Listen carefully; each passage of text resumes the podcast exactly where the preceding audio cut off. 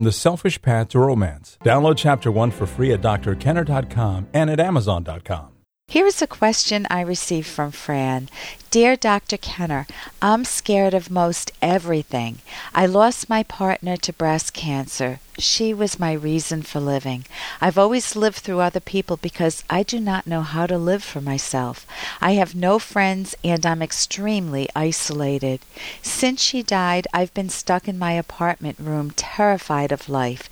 Although my mom lives across from me and my adult son lives with me, I have no relationship with either one of them. I don't know how to make friends. I tried to move on from my ex with a new person, Shayla, who became extremely ill physically and mentally. She sleeps all the time now and doesn't pay attention to me.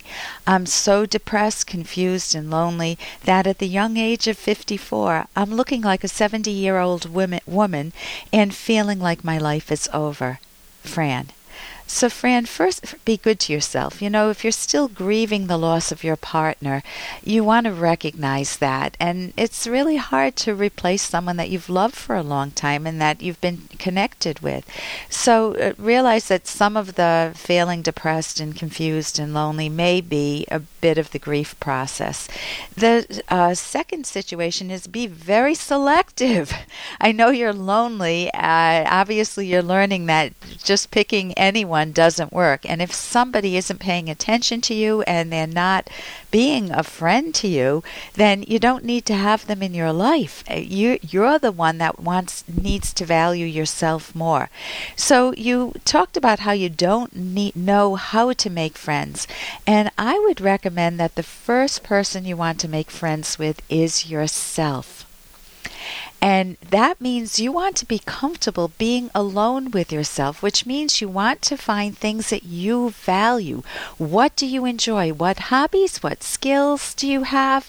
Um, if you've been shut in for a while, when were you not shut in? When were you out and doing things? What, you know, if you're watching TV and you see something, oh my, I might like a cooking class, or I might like to learn how to XYZ, you fill in the blank, go kayaking or something you you're still you're 54, which I consider young. I agree with you there, and you want to bring your youth back to you. And I can tell you, when I was at the age of 14, I had a moment in time when I felt I was over the hill, very old. you might say 70 years old, but my life was over.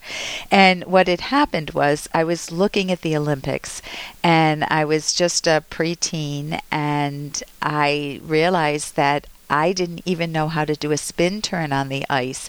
I loved ice skating and I had dreams of being an Olympic ice skating champion. And I thought, well, there goes my life. It's over. Luckily, that didn't last. So, what you next want to do, first, you want to value yourself. And next, you want to find what skills, what, um, excuse me, what hobbies or interests you could really enjoy and change your self talk, change what you say to yourself. In fact, even asking me the question is a really good sign because you don't want to stay where you are. So, addressing the problem is the first step, and you're doing that. So, what could you do differently? You want to reach out to others. Obviously, you have a story to tell if you have a grown son living with you and your mother across the hall and you don't speak to with either of them. My guess is there's a lot of pain involved in those relationships, and maybe some therapy would help, some supportive therapy, uh, some cognitive therapy. You can go to a website, website academyofct.org, and they could give you a lot of thinking skills. They could address what I've been talking about, change the way way you're thinking. Stay, you know, each day I'm going to get a tad younger and uh, think of something that will make my day a little more interesting and get out a little more, run some experiments. You know, go to, I don't know, go, I've taken myself to the theater before. Uh, if you enjoy the theater, if, you know, it's going to be scary at first because you're not used to doing that, maybe you just want to start by taking a walk around the block. The next thing you want to do is learn friendship skills. Hey, I got to interrupt this because we've got to pay some bills. 30 seconds, that's it. A very quick ad, and then Ellen will be back. Romance. Ugh, I wish guys knew more about what we want from a relationship. Boy, I wish I knew more about what I want. Where's that ad I saw?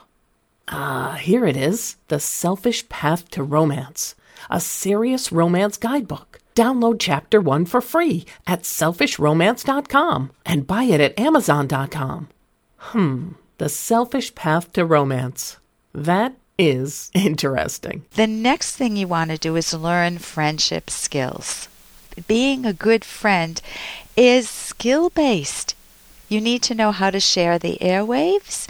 You need to know how to uh, let them see a little bit into you and you see into them and then you can grow with them and it becomes more natural. You find a level that you're at home with with one another. You need to pick and choose your friends. Obviously this woman Sheila is not good for you. I do want to recommend a book too that has a lot of tips for dealing with loneliness and it's got the title the loneliness workbook. It's a guide to developing and maintaining lasting connections and i thought i'd give you some tips to it. So uh, tips from it so it talks about what are some barriers that keep us from feeling well supported, from feeling like we have friends in our life. And one is failing to keep in touch with others. If people have reached out to you and you're afraid to reach back out to them, then it that potential relationship or potential friendship may fade. It's choosing to isolate yourself, which is what you're doing. Avoidance as a coping strategy will not get you what you want that feeling of youth, that feeling of having friends that you can bounce around with, do fun things with, make life interesting with. Uh, if you're fearful of rejection, you want to be able to learn some skills to cope with rejection. If you're always nagging, you want to learn how to stop nagging as much. You know, I certainly had to curb that in myself, and I've been quite successful. If you're someone that's focused on the negative all the time, train your mind every day to focus on a few positive things that you enjoy. What was good in the day? And you may initially hear your subconscious kick up nothing. It was another one of those boring days. And take a closer look. Maybe there was something that you'd enjo- you enjoyed. Maybe it was a cup of new tea that you got. Maybe it was looking out and observing the birds. Well, maybe you could get involved with feeding the birds and getting involved with uh, a community that identifies birds and enjoy that. You know, you could grow, you grow hobbies. Um, if you're using foul language, that can be a put off. I don't suspect you are. You haven't mentioned that. But it, that might be off putting to someone. Uh, practicing poor hygiene. You know, if you don't clean and bathe yourself, that's a put off too. So you would want to figure out how can you tend to yourself, value yourself, learn to be the best friend to yourself, and then reach out to others, gain the skills for that. For more Dr. Kenner podcast, go to drkenner.com and please listen to this ad. Here's an excerpt from The Selfish Path to Romance by psychologist Drs. Kenner and Locke. If your romance suffers from fatigue in either partner, discuss ways to ease your daily burdens you face. Is there an agreed upon division of labor for housework and childcare? Would hiring a babysitter help? Are the children old enough to pitch in more around the house? Can you just say no to some of those volunteer activities you feel obligated to do? Find time to rest and be alone with each other when you are least fatigued. Find places to get away together. These don't need to be elaborate or expensive getaways. Sometimes a surprise lunch date or an overnight at a bed and breakfast helps tired couples reconnect and re energize their romance. It is often easier to recharge away from home, where all the chores are temptations that threaten to distract your focus from one another. Download Chapter 1 for free at drkenner.com, and you can buy the book at amazon.com.